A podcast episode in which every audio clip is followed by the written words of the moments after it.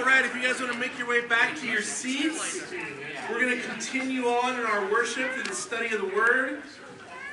We got a live comment that the audio on the stream wasn't loud enough.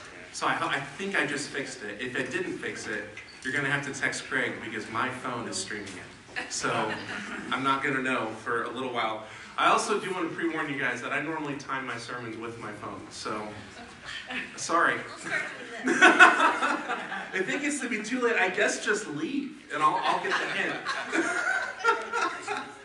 Oh, man. I am so glad to be together with you guys today. Thank you so much for choosing to worship. I said this earlier, but man, weeks like this just highlight what a privilege it is that we get together, huh? I mean, I don't know. I just woke up this morning really grateful to Jesus for you guys, that we're family and that we're in this together. And so I'm really excited for our time. We're going to be in the book of Philemon together today. If you don't know where that is, congratulations. Basically, no one does. So you're going to have to go to your table of contents in your Bible to find it. It's a little one right near the end, right before Hebrews. One chapter.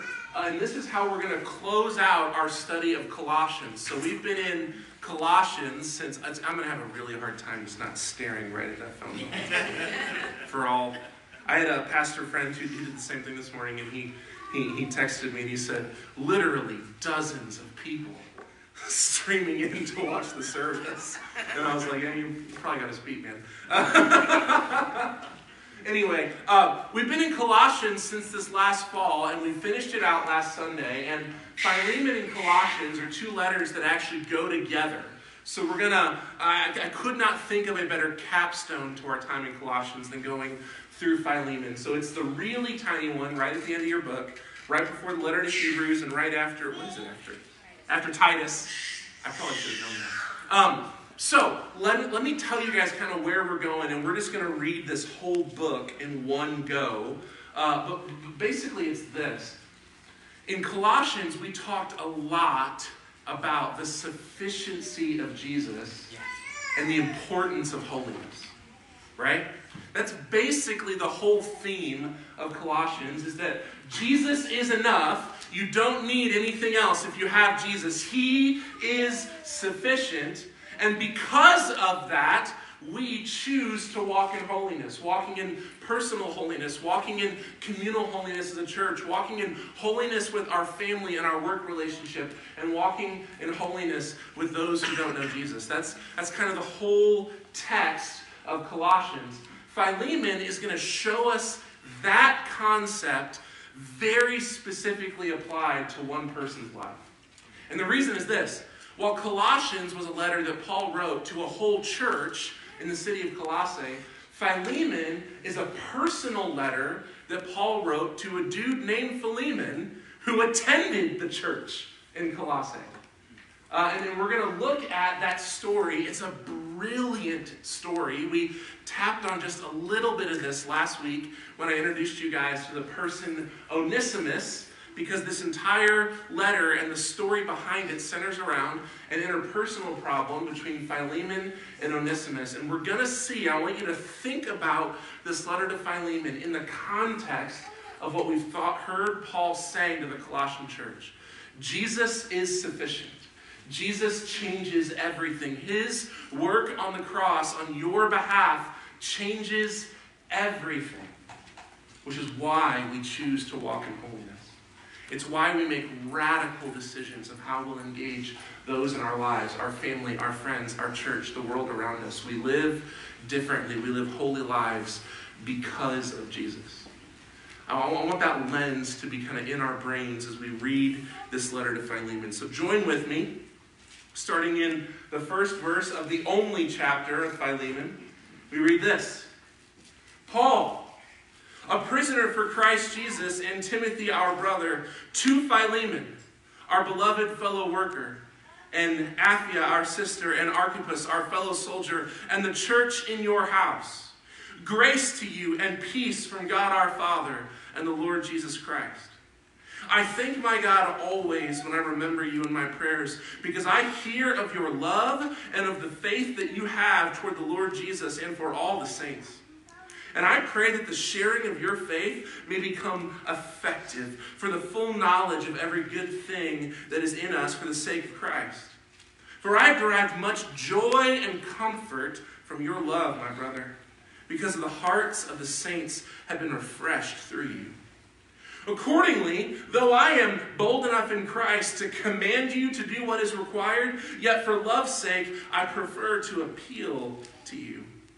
I, Paul, an old man and now a prisoner also for Christ Jesus, I appeal to you for my child Onesimus, whose father I became in my imprisonment. Formerly he was useless to you, but now he is indeed useful to you and to me. I am sending him back to you, sending my very heart. I would have been glad to keep him with me in order that he might serve me on your behalf during my imprisonment for the gospel, but I preferred to do nothing without your consent, in order that your goodness might not be by compulsion, but of your own accord. For this perhaps is why he was parted from you for a while, that you might have him back forever. No longer as a bondservant, but more than a bondservant, as a beloved brother, especially to me. But how much more to you, both in the flesh and in the Lord. So if you consider me your partner, receive him as you would receive me. If he has wronged you at all or owes you anything, charge that to my account. I, Paul, write this with my own hand. I will repay it, to say nothing of your owing me even your own self. Yes, brother, I want some benefit from you in the Lord. Refresh my heart in Christ. Confident of your obedience, I write to you knowing that you will do even more than I say. At the same time, prepare a guest room for me, for I am hoping that through your prayers I will be graciously given to you. Epaphras, my fellow prisoner in Christ Jesus, sends greetings to you, and so do Mark, Aristarchus, Demas, and Luke, my fellow workers. The grace of the Lord Jesus Christ be with your spirit. And this is the word of the Lord. Praise be to God. When was the last time you guys did a whole book of the Bible in one sermon? It's pretty good, huh? You can go home and be like, listen, I endured coronavirus to get to church, and it was worth it. The Spirit was there. We went through a whole book of the Bible, and if they don't check the live stream, they'll never know. So, there's a really interesting story here, and I want us to take the time necessary to just put ourselves in this story. I really think if we do that, what the truth that God has for us today is just going to become evident. It's just going to be one of those things that as we kind of pick apart a couple of the historical, cultural things and a couple textual things, just to get ourselves in the headspace of this story, I think it's going to be one of those things where you'll agree with me or where you just go, man, it's just really evident what God has for our church in this. So we'll get there, and then we'll end our time with the text from Jeremiah, and I think it'll be good all around. So there's a couple things we need to understand here. A couple historical pieces before we can dig into the actual story. Remember, this is a letter Paul wrote to a guy named Philemon that was delivered alongside the letter to the Colossians. We talked about this last week, but Paul wrote the letter to the Colossian church because of its heresy. He sent this guy named Tychicus and this dude named Onesimus to deliver the letter to the church. He sent this letter alongside it. So here's a letter to the church, here's a letter for Philemon. They both get delivered at the same time. And the difference is that this letter is about a personal matter. Now, it's important to note, you guys, if you've spent some time studying Paul, he has zero problem calling out personal matters in public settings. It's kind of his deal, right? In other letters, he would have no problem going, and by the way, tell this guy to get his act together. He does that in books like Romans and books like Philippians. But here, he chooses to separate the issue. Here's a letter for the Colossian church. Here's a letter for Philemon. But don't be deceived, because Paul understands this as a personal matter. But he does not necessarily understand this as a private matter. And the reason is this. The early church didn't operate in an understanding of privacy the way we do. It's just not a category they necessarily had in the same way that we do. And you notice it, how he phrases this letter. Hey, Philemon, this one's for you. Hey, say hi to your wife, your kid. Also, that church that meets in your house, yeah, this is kind of for them too. And so this letter is given specifically, privately to Philemon, but there's a level of expectation that Philemon's going to hear what Paul says, engage it, and invite his church family into it. Now, we're going to come back to that, but I need us to start there. This is a personal letter about a personal issue that Paul chose to separate from the larger letter to the Colossians. But he makes sure Philemon knows, I want you to talk to your church about this. I want them to know what's going on. So, two cultural pieces that are going to set the framework for this story. The first one is this. Philemon is one of the patrons of the Colossian church. Now, if you don't know what that term means, that's fine. A patron basically means this. The wealthy of a community were culturally expected to care for the public welfare. This is kind of a social system that existed in the Roman world in the first century. And it essentially was this. The government wasn't stepping in and helping poor people. The rich people were. And, you know, whatever. This is literally zero social commentary about America right now. This is just me trying to talk to you a little bit about how this worked. The social expectation was that if you were wealthy, you were taking care of your community.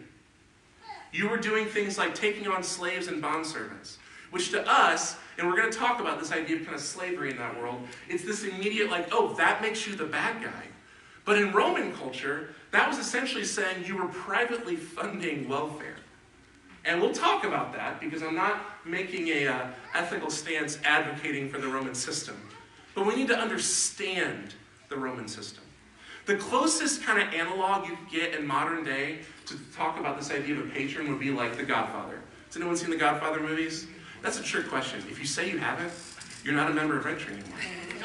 See you later. I'm just kidding. I think I've got a picture of The Godfather here. Yeah, there we go. The Godfather, if you're streaming, you don't get to see the picture. You have to Google it on your own. There are benefits to being here in person. You get the screens when they work. Think about this, right? If you've seen the movie The Godfather, this guy cares for his community. He gets people jobs. He does favors for people. He looks out for the little guy. He's also like an evil organized crime lord, right? Like that's not really, like the analogy isn't complete. But you get what I'm saying. A patron is a wealthy person in a particular community who uses at least a chunk of their wealth to kind of look out and care for the social structure of their general community. They make sure the craftsmen have good jobs and fair wages. They make sure that the public streets and buildings are kept up. They make sure that there aren't an overwhelmingly large number of people starving to death on the streets, right? So Philemon is a patron in Colossae. And one of the ways he's living out his patronage is that he's hosting one of the Christian house churches in his home.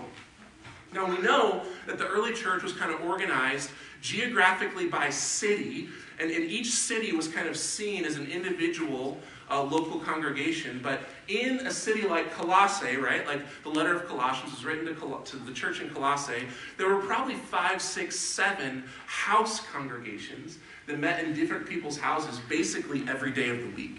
There's a pretty continual pattern of meeting and sharing life and sharing meals. So Philemon is the host of one of these house churches.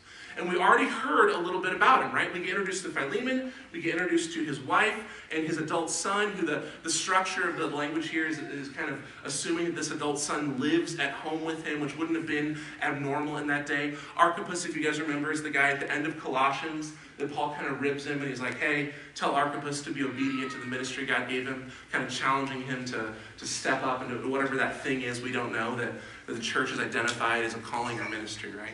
So this dude and his family are leaders in this church.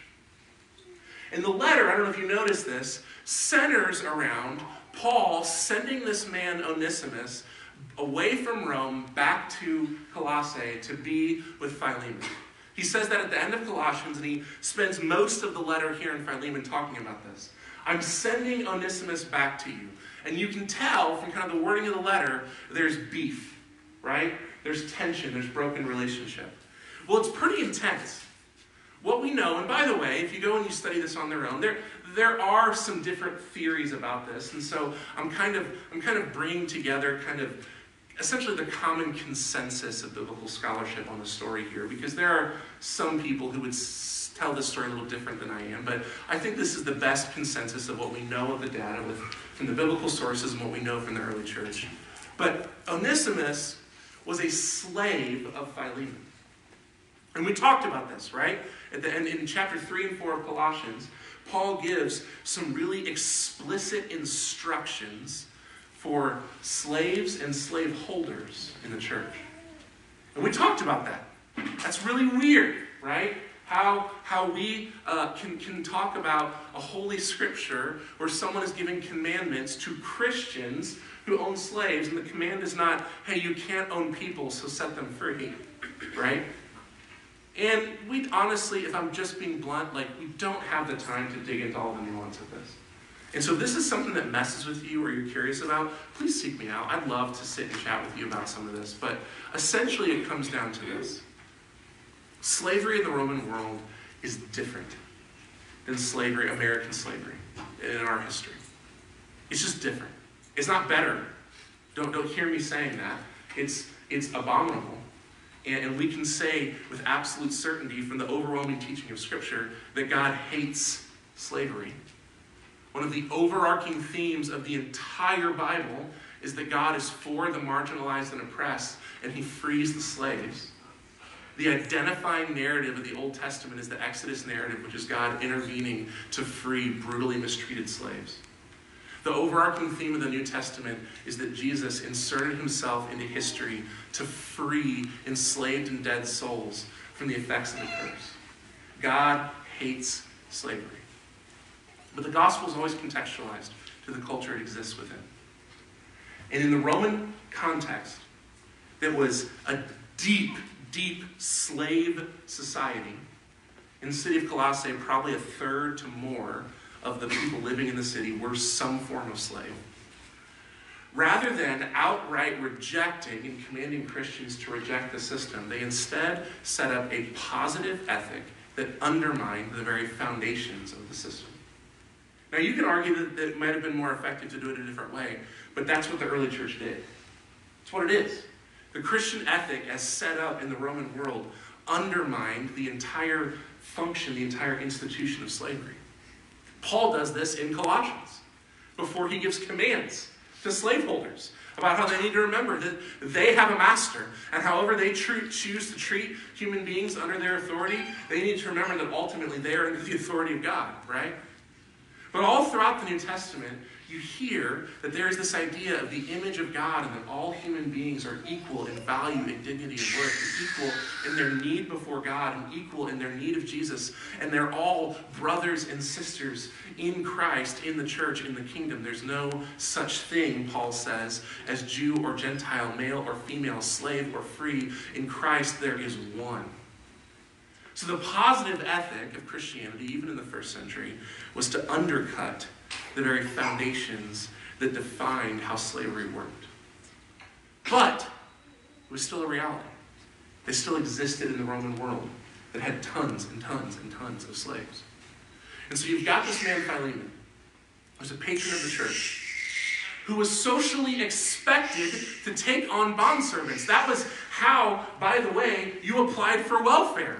If you were out of money and your family was starving, you sold yourself away as a bondservant to make sure that your family had food to eat. And it was something where when the just system worked correctly, you could work for a season and gain wages and buy your freedom back and rebuild your life. Again, not anything I'm arguing for the morals of, but it is the structure that exists here. So Philemon has a slave named Onesimus. And it's honestly very likely that Onesimus was actually born into some kind of slavery. His name is a slave name. It's one that would have been very unlikely for someone born free to be given that name. But we don't know. We don't know. He could have just been from a very low-class family or something of that nature. But what we do know is this. At some point, he runs away from Philemon. And he doesn't just run away. He robs Philemon and then runs away. This is a big deal. He steals from his master, and he gets the heck out of Dodge. Now, really quick, it's important to note that as modern Americans, we are predisposed to root for the runaway slave, right? It doesn't matter if there was a legal way for this person to pursue freedom. Human freedom is the thing. He should have been pursuing it. Go him. And I'm not even going to tell you that's wrong, but just remember that you have that predisposition as you read this text. Philemon runs away and robs his master and somehow makes his way from Colossae to Rome, which is about a 1,000-mile journey. It's a big deal. It makes sense, though. If you are a runaway slave in the Roman world and you have a little bit of cash, a city like Rome is one of the best places to get lost and buy a new identity and start over. So he makes his way there. But God, in his amazing sovereignty, out of all the people on earth and all the places on earth, somehow causes Onesimus to cross paths with Paul and Epaphras. Unknown to this guy, that the pastor of the Colossian church has left his city and made the same 1,000-mile journey and made his way to Rome and is meeting with the Apostle Paul. Somehow God, in his sovereign sense of humor, causes these guys to cross paths, which is just amazing. And in that context of meeting with Epaphras and meeting with Paul, Onesimus receives Christ and becomes a Christian. Now that's insane. That's insane. You're talking about a dude who ran away from slavery and his master was a church leader. And he runs away and he hears the gospel preached and says, that's what I want for myself. And he becomes a believer. And this is where our book really picks up. Onesimus now spending time with Paul, being discipled, being cared for, being challenged, being raised up in the faith, makes the decision, along with Paul, along with everyone there, hey, you need to go back to Philemon. You need to go back. Paul sends the letter to Colossae, sends the letter to Philemon, and sends Onesimus. You need to go back. And really quick, Onesimus does. Can we just sit in that for a moment? Paul didn't narc him. There's no police involved in this, which, by the way, I feel like we could have a whole separate sermon on the fact that Paul and Epaphras, as two leaders in the early church, came into contact with a known fugitive, and rather than turning him in, they shared the gospel with him. But that's maybe that's a sermon for a different day. But here's the thing. No one gets involved. There's no police involved, no Roman guards, no slave hunters. Paul shares the gospel with Onesimus. He becomes a Christian. He says, all right, man. All right. It's time for you to learn in your actual life, where the rubber meets the road, what real Christian community and forgiveness actually looks like. You're going to go home and you're going to talk to Philemon. And don't worry. I'm sending Tychicus with you. I'm sending a letter in my authority and my words with you. But you need to go home, and you need to meet with your brother in Christ, your equal in Christ, your co-heir with Christ, and you need to work through the injustices that you've done to each other. Onesimus does. He says, yeah, let's do it. He doesn't run off. He doesn't flip in the bird and say, forget you, I'm in Rome. I have a complete and total out from actually dealing with. This issue is not included in the letter to the church. It's a private letter that Philemon and Philemon alone would have seen first. And he could have read it and thrown it in the fire and said, yeah, he just wants me to set up a guest room for him. And he could have dealt with the issue however he saw fit. But he didn't. He didn't.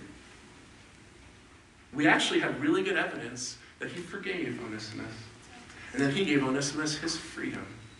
And that they actually functioned as brothers in the church. You know, the first bishop over the church in Ephesus, a sister church to the Colossian church, after the death of the apostles, was a freed slave named Onesimus. Come on. We have really good evidence that Philemon heard this challenge, heard this rebuke, received it, invited his church into it, and restored his brother. Now, there's power in that. And we don't know what the heck they did. We don't know how they settled the financial difference, because remember, Philemon didn't just rob this guy. He also owed him money because he was a bondservant. Because this man was supporting whatever family Onesimus had during the term of his service, right? We don't know how they settled accounts, but we know they figured it out. And on the other end, they were able to be brothers. They were able to walk in unity. Now, guys, that's stinking intense. There's power in that.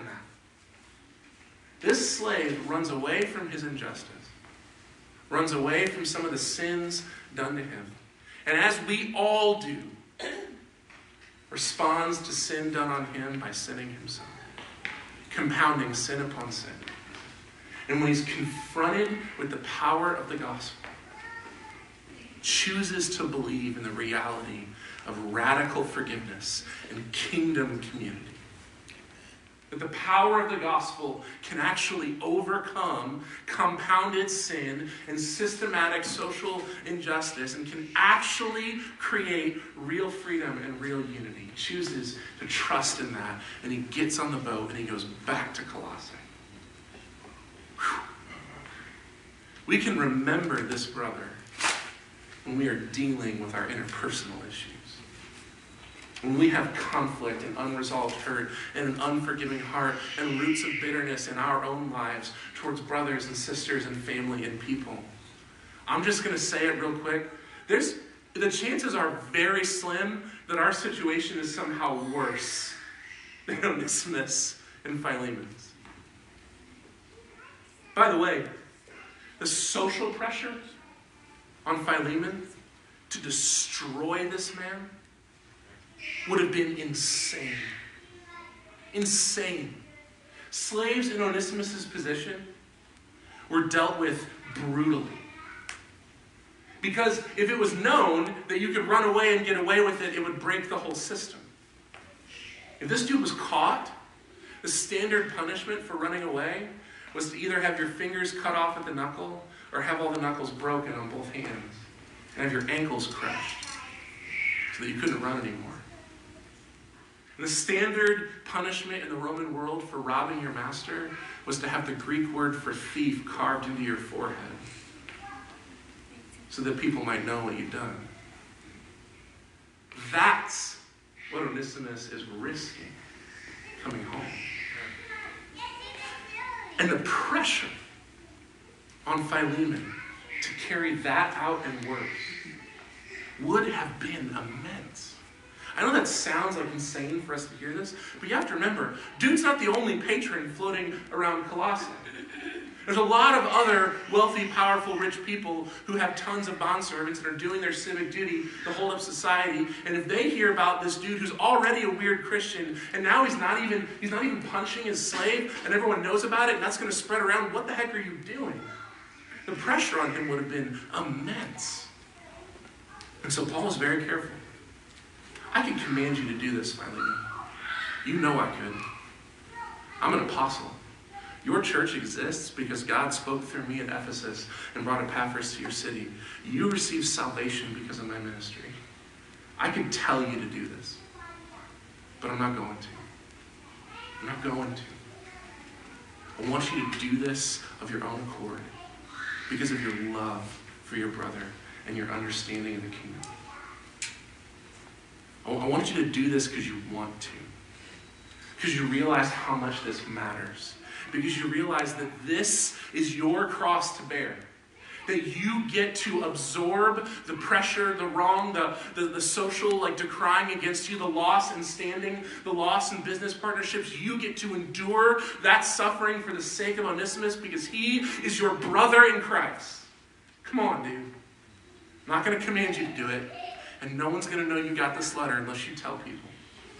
But you know what you should do. And he leaves it at that. Holy cow. I mean, there is just an intensity in that. And here's what I love. This church, these guys, this family, they figure it out. And we have no idea how. We have no idea what the meeting looked like. We have no idea what they did, what the financial arrangement was, what the legal arrangement was. We have no idea how they dealt with the social pressure or the potential persecution. We don't know any of that. All we know is that as a church, they came together and they figured it out. And God honored that. Come on. God chose to honor that. I love this. I love this. Beloved, it just comes down to this. Everything we read in Colossians, everything we read about the fact that Jesus is sufficient and he actually changes the world. He actually changes how we live. He actually changes the day-to-day social and business and personal and relational decisions we make. Everything we read about that in Colossians is actually true. Jesus actually is sufficient. And the gospel actually does change human hearts. From rebellious, runaway, thieving slaves to rich and powerful benefactors. We don't know how corrupt or not corrupt he was, right? We can maybe just assume. We like to assume the rich guys in the back here, right? It doesn't matter. Jesus Christ changes human hearts. He changes real feet on the ground actions and decisions. And a guy like Onesimus and a guy like Philemon and a church like Colossae actually come together around something really painful and really scary and really disunifying, and they figure it out for the glory of God, for the sake of the kingdom. Whew. Come on. Beloved, this is church life. This is what we're called into. This is why the church that meets in their house is included in the letter. Because personal matters in the context of the kingdom of God cease to be private matters. Because we're actually invited to mingle our lives together. Because in the context of community, of real human beings, flawed and broken and sinful and doing their best to glorify God and live into him, we meet with Jesus and we hear from the Spirit and we make wise and prudent decisions that glorify God and advance his kingdom. Because we're better together. Beloved, this is why you've been called into a family. Jeff used to love to say we, as a family of God, we get in each other's kitchen. And you will be hard-pressed to find a book of the Bible with more getting in each other's kitchen than Philemon. To have some random pastor from another city 1,000 miles away write you a letter and tell you how you should deal with your personal, interpersonal, relational, and business problem because of Jesus, that's pretty intense. And to have it hand-delivered by a guy who's been hanging out with your pastor for the last 3 months. Hey, your pastor says hi, read this letter.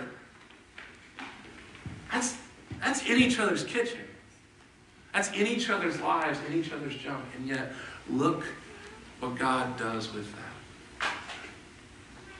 And we humbly, kindly, lovingly give ourselves over to real Jesus community. People's lives actually change. And the kingdom of God actually advances. And Jesus is seen and glorified and known to more and more people. I want to give you one thought. This is kind of how we're going to wrap this up. Philemon's response to Onesimus is so Jesus-y. It's so Jesus-y.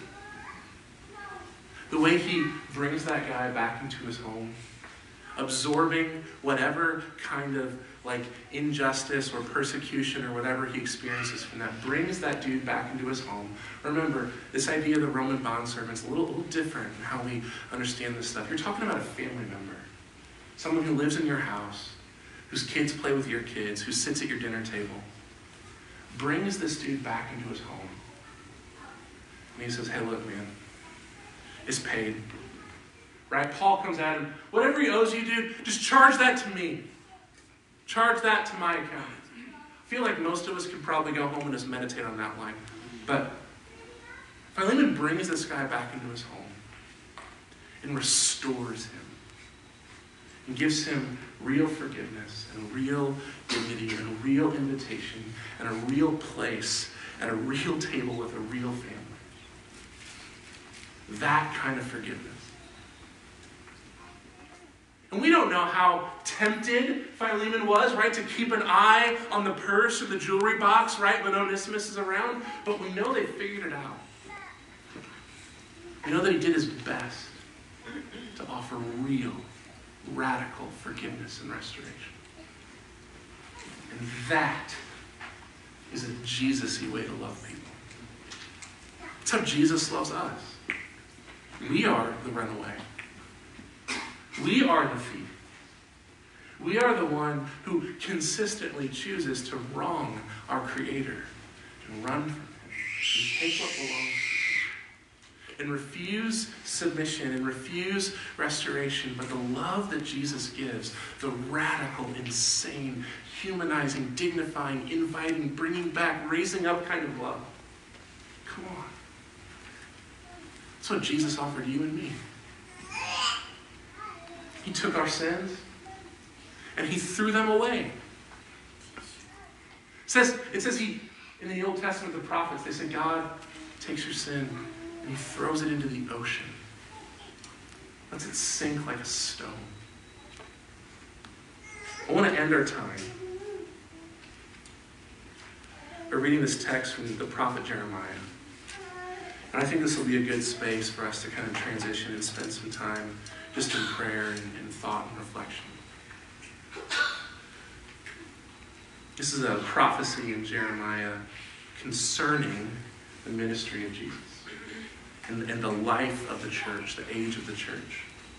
It says this, "The days are coming, declares the Lord, when I will make a new covenant with all the people of Israel, with the people of Judah.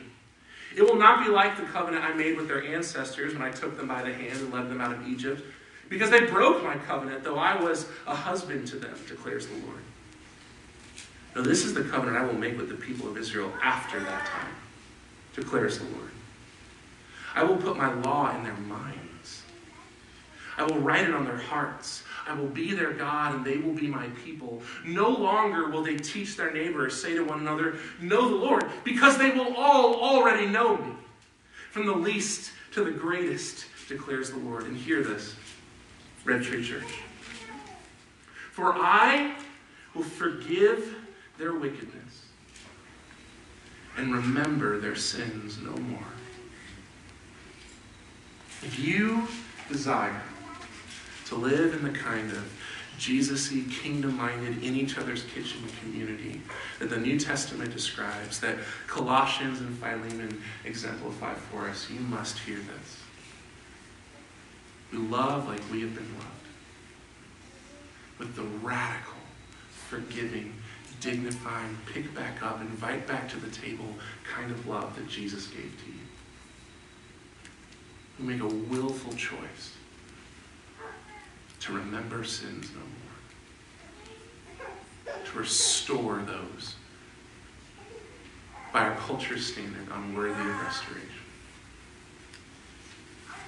To give radical love when it invites suffering on us. To push against cultural pressures and love and restore anyway. Because that's what Jesus did for us. I'm going to give some space. The band's going to come back up. And we're going to do our response time a little differently today.